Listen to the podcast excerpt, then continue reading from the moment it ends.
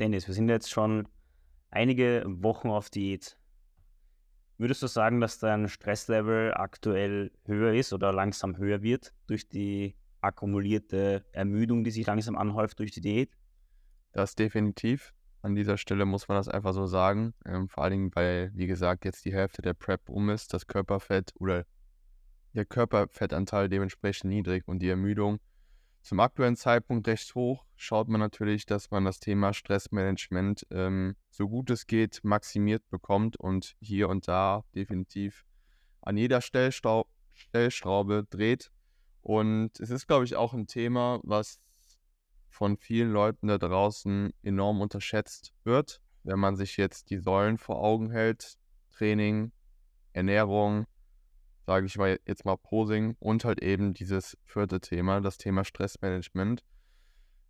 Da werden eigentlich von sehr, sehr vielen Leuten Abstriche gemacht. Habe ich oder bin ich immer tatsächlich der Auffassung, ähm, weil das Thema Stressmanagement ja gewisse Bereiche beinhaltet. Ähm, wir wissen beide, dass Stress eine Sache ist, äh, die es gilt zu akzeptieren, ähm, wo jede Person eine andere Wahrnehmung hingehend hat und wo jede Person letztendlich auch anders mit umgeht.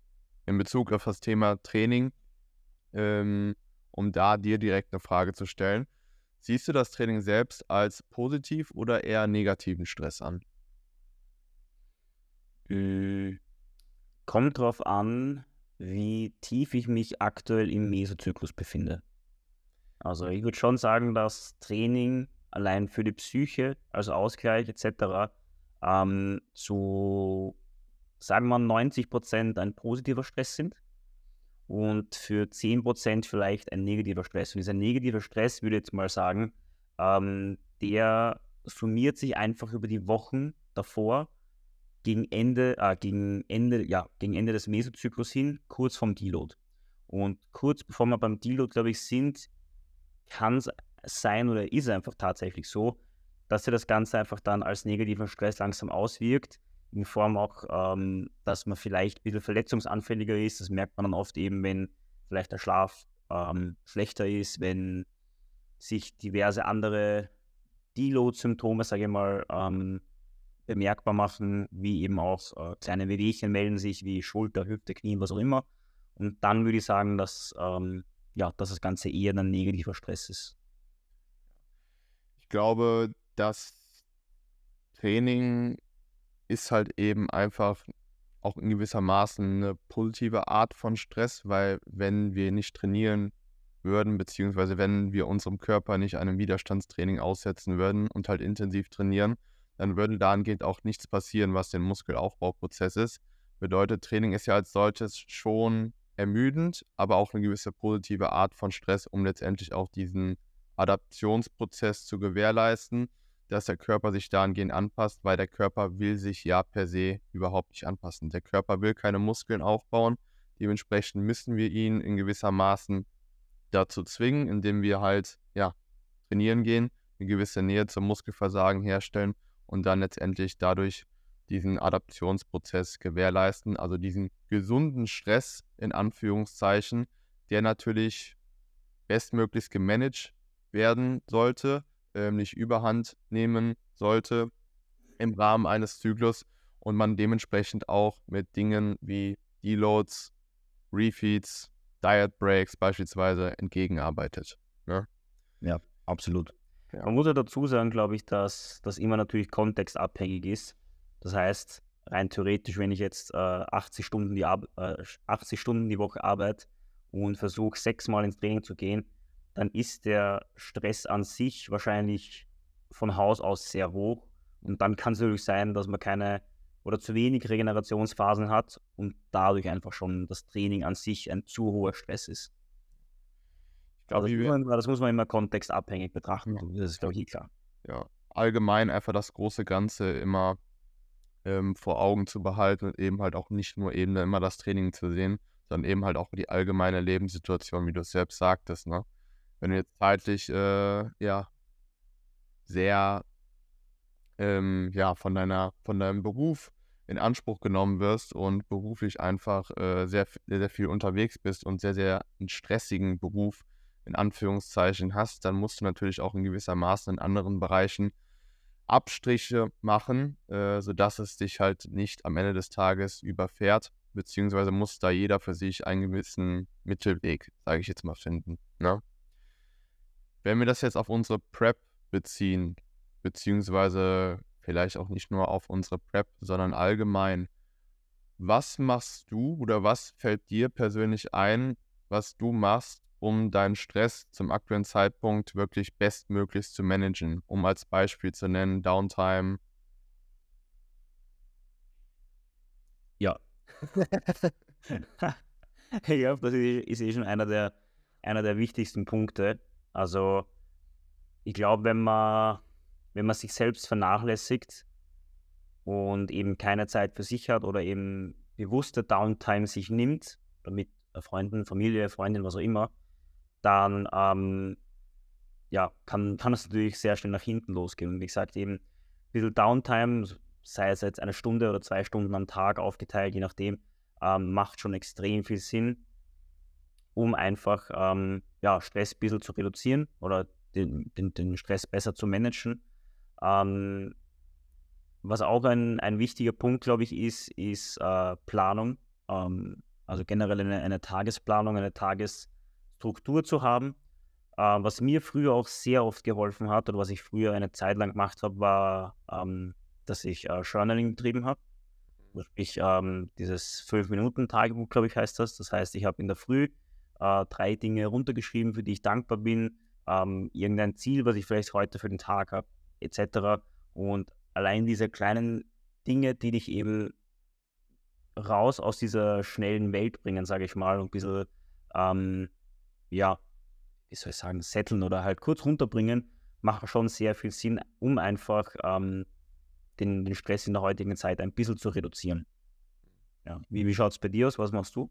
Recht ähnlich tatsächlich, auch was Downtime angeht. Ich bin auch äh, definitiv der Meinung, dass ja, Downtime einfach priorisiert werden sollte, priorisiert werden muss, vor allen Dingen jetzt zur aktuellen Zeit.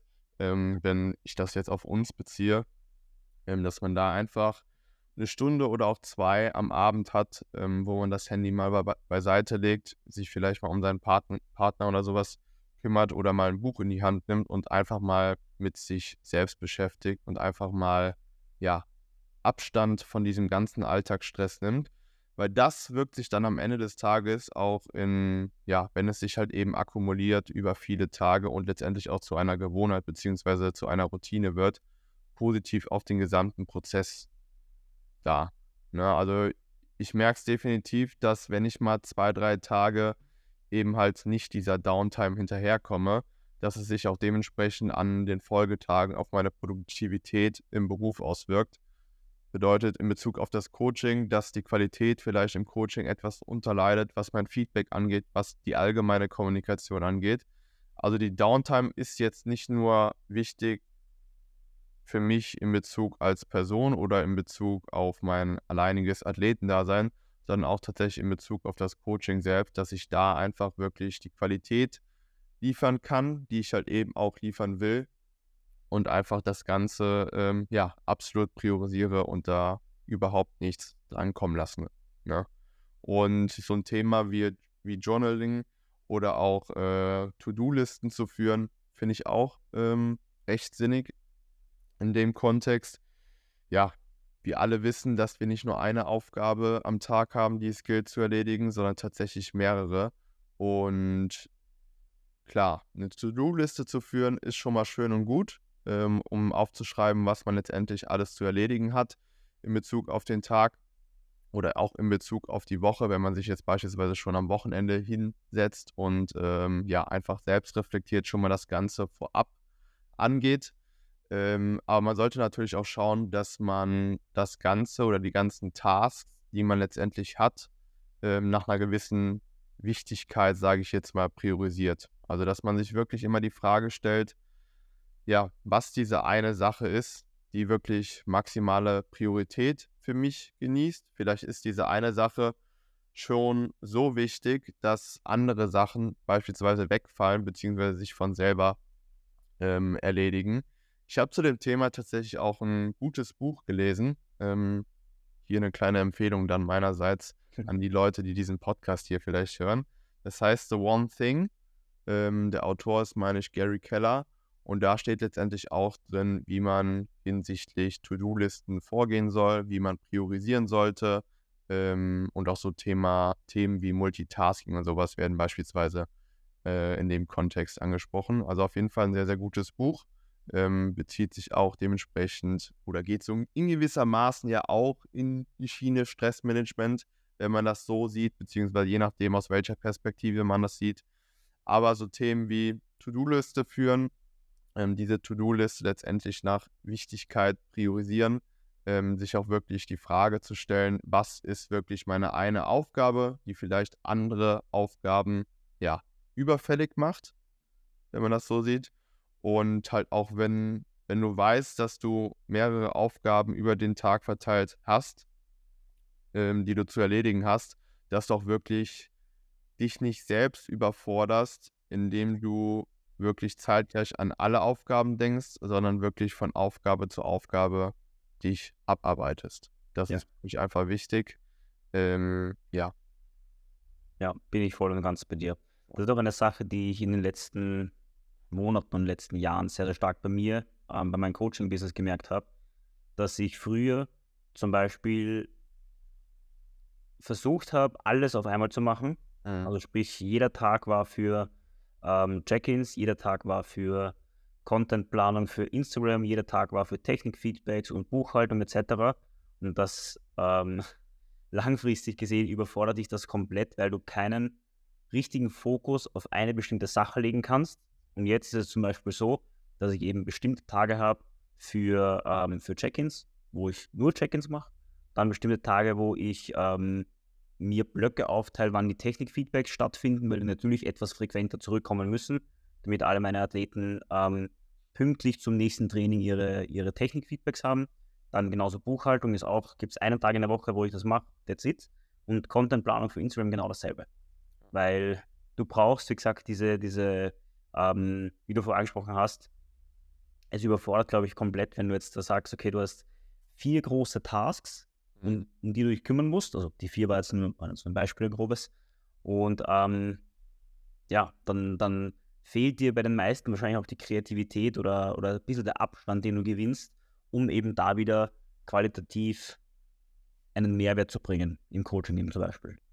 Ja, ja ich glaube, dass du dich dann auch in dem Kontext einfach auf die einzelnen Tage konditionierst bzw. programmierst und genau weißt, wann du was zu machen hast. Und das kommt dir im Kontext der gesamten Arbeit einfach sehr zugute, beziehungsweise wirkt sich dann dementsprechend positiv auf deine allgemeine Coaching-Arbeit aus. Aber ich verfahre tatsächlich gleichermaßen. Also ich könnte es mir auch, ich bin auch in Vergangenheit genau so gefahren, dass ich äh, ja mehrere Bereiche an einem Tag versucht habe zu erledigen aber dann saßt du am Ende des Tages da und hattest das Gefühl, gefühlt nichts geschafft zu haben. Ja. In keinem Bereich.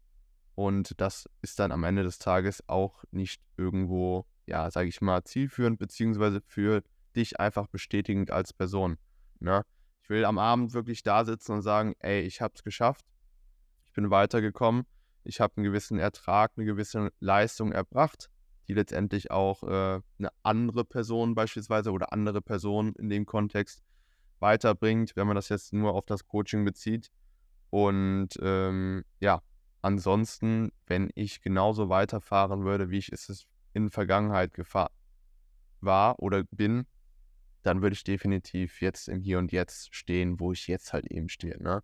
Also man muss in gewisser Maßen natürlich da auch seine eigene Methodik finden ähm, die letztendlich da zielführend ist, um letztendlich auch ja, das Thema Stressmanagement im Auge zu behalten und nicht zeitgleich mehrere Bereiche da auf tagtäglicher Basis in äh, ja, Angriff zu nehmen, sage ich jetzt mal, sondern auch bewusst mal zu einem Bereich Nein sagen, wenn einfach ein anderer Bereich dem übergeordnet ist zu dem Zeitpunkt.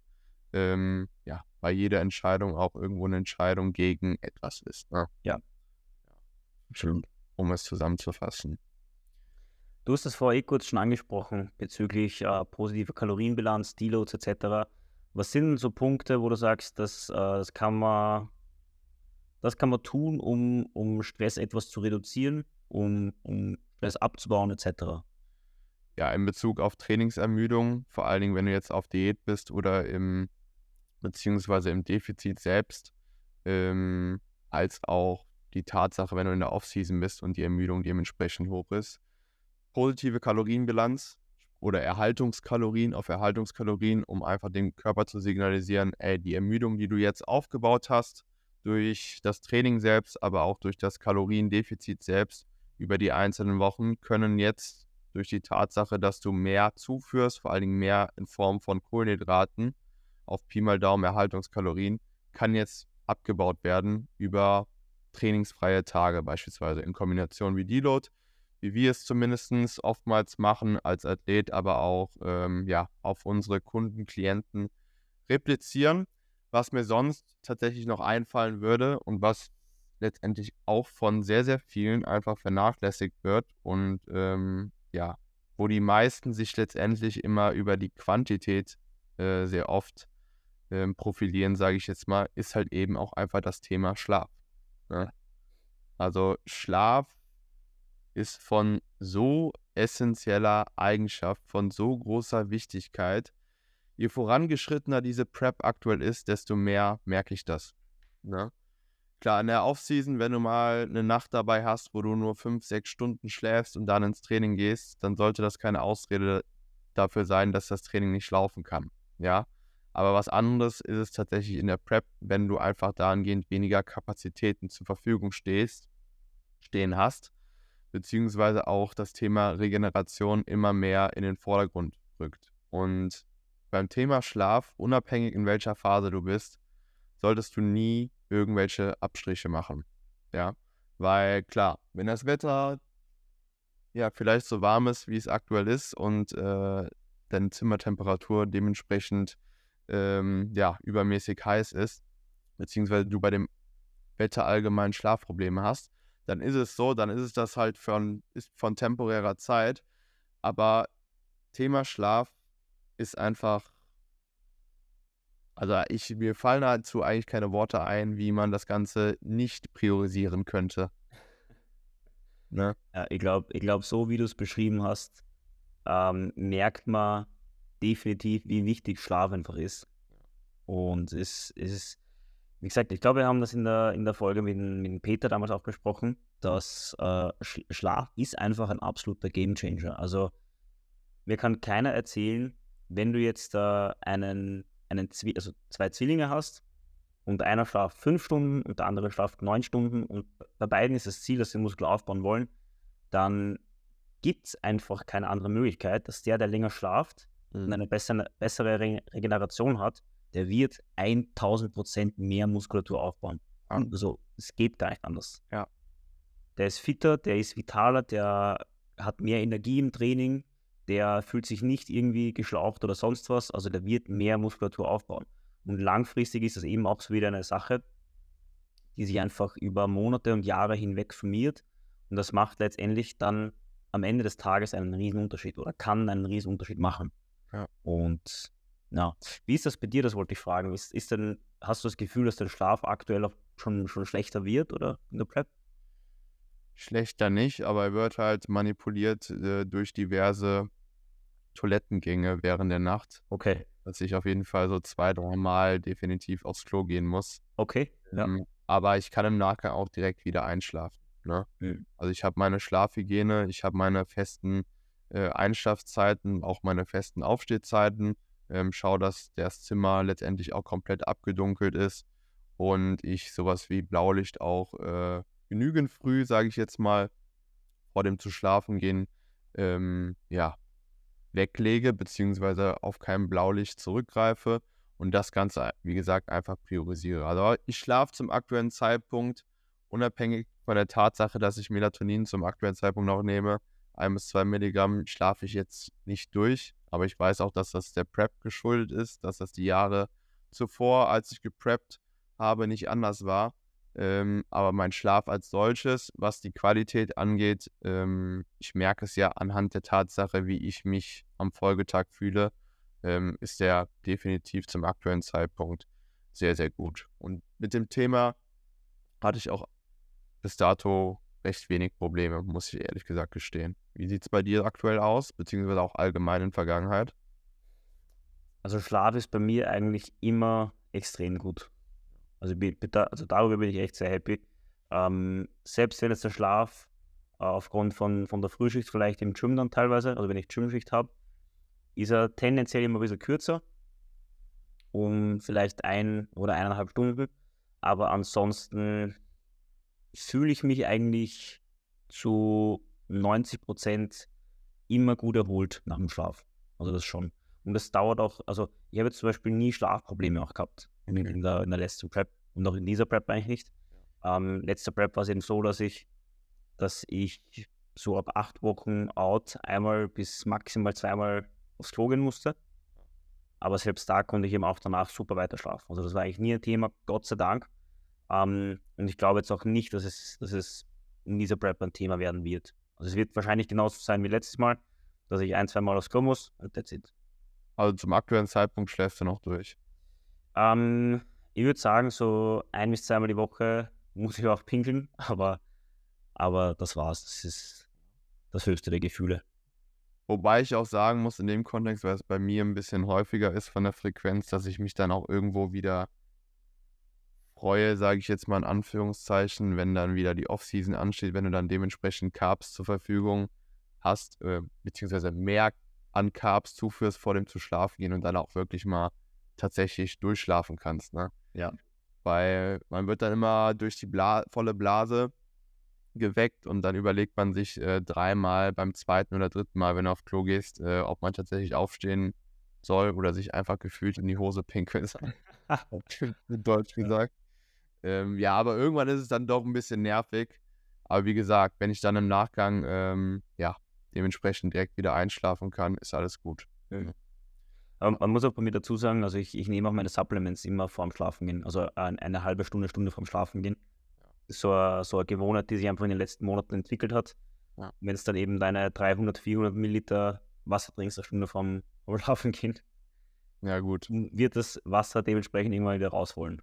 Thema, Thema Flüssigkeitszufuhr sollte natürlich äh, vorzeitig vor dem zu schlafen gehen äh, gecuttet werden, sage ich. Ja, Je nachdem, wie mit welch sensibler Blase man da am Ende des Tages, äh, ja. Absolut. Vielleicht noch abschließend kurz, weil wir schon beim Thema Supplemente sind. Ähm, was sind denn Supplemente, die du empfehlen kannst, die eventuell Schlaf auch ähm, fördern, ist, ist vielleicht das falsche Wort, verbessern können, ein bisschen optimieren können? Ja, also es gibt ja diverse Supplements, die auf jeden Fall einen positiven Benefit ähm, ja, auf den Schlaf haben können.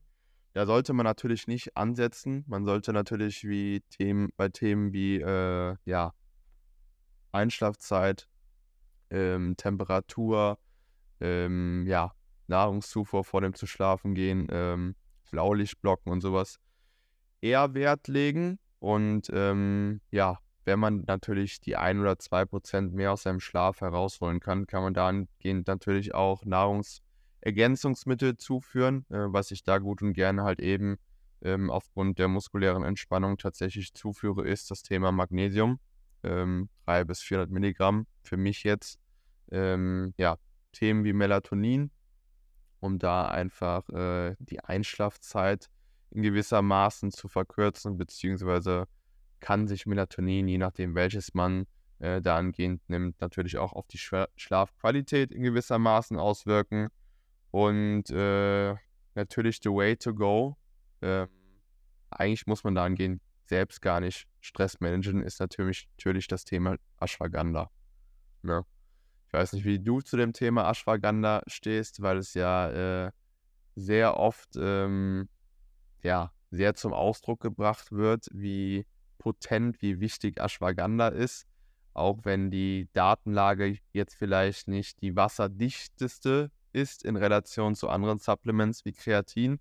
Aber Ashwagandha kann natürlich auch definitiv äh, ja, einen positiven Benefit machen in Bezug auf äh, die entspannte Wirkung, in Bezug auf das Drücken des Cortisolspiegels und ähm, ja, auch die Erhöhung des Testosteronspiegels. Also Ashwagandha hat auch an dieser Stelle nicht nur positive Effekte in Bezug auf den Schlaf, sondern eben halt auch in Bezug auf andere Dinge.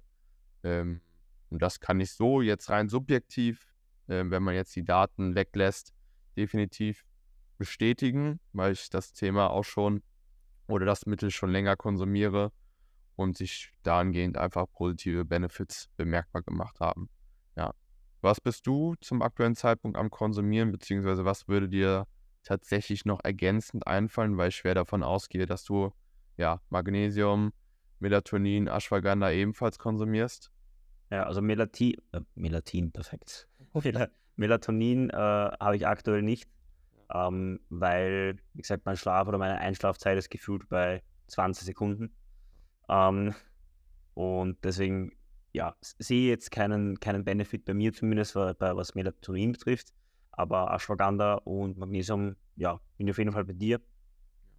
Und bei mir ist es ja recht ähnlich. Also Ashwagandha ist es definitiv so, dass ich da ähm, schon ein paar Phasen hatte, die ich teilweise bewusst und, un und bewusst und unbewusst ähm, genutzt habe, um mal kurz äh, das Supplement wegzulassen. Mhm. Für mehrere Wochen teilweise. Und ich muss schon sagen, dass ich während der Phase mir dann gedacht habe, so, boah, warum bin ich teilweise so, so unrund oder, oder irgendwie so leichter, leichter genervt oder Ding. Und dann hatte ich wieder, dann hatte ich wieder Ashwagandha und dann war das jetzt nicht weg. Oder es ist, wie gesagt, es ist kein Wundermittel, das will ich bitte unterstreichen. Man soll es nicht denken, dass Ashwagandha das einzig wahre Mittel ist, um Stress zu reduzieren. Aber ich merke da schon definitiv einen, einen Unterschied einfach. Und deswegen, ja, gerade auch jetzt in der Prep ist es definitiv ein, ein Supplement, wo ich sage, das äh, ist auf jeden ist nicht wegzudenken. Also entweder nach dem Training oder vor dem Schlafen gehen.